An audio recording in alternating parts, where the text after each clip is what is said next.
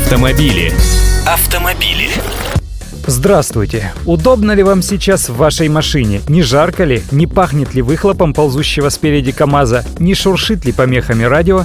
Давайте об опциях сегодня поговорим. А начнем с Франции. Там ведь специально для церемонии инаугурации нового президента Франсуа Олланда компания Citroën подготовила гибридный DS5.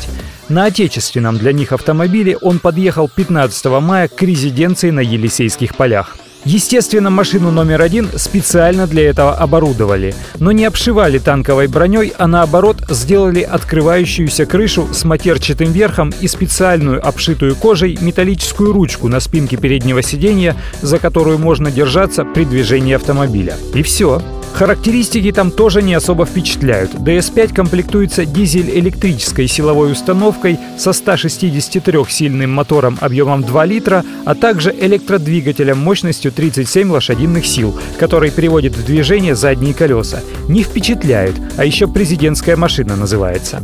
Теперь про Россию. Нет, не про членовозы власть придержащих, с этими все понятно. Наши чиновники на Ситроенах не ездят. Уж простите, братья-французы, ничего, как говорится, лично личного. Такова селяви. Я сейчас про те машины, на которых будут перевозить заключенных.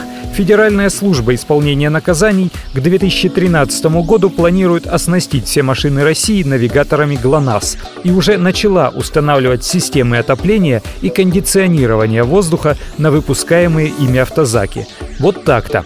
Вагон Столыпинский кругом решеточки – это все в прошлом. А пока жулики и воры прохлаждаются, не подумайте ничего такого, это я про новые автозаки, предлагаю поговорить о наших с вами машинах. Я вот за последнее время, изъездив не один десяток автоновинок, склоняюсь к тому, что в машине обязательно должны быть как минимум кондиционер, а лучше климат-контроль, автоматическая коробка передач, подогрев сидений и магнитола, чтобы слушать радио «Комсомольская правда». А по части безопасности антиблокировочная система АБС, электронная система курсовой устойчивости и подушки безопасности, включая пассажирские. Еще летом хорошо с охлаждаемым перчаточным ящиком, куда можно бутылочку с напитком положить.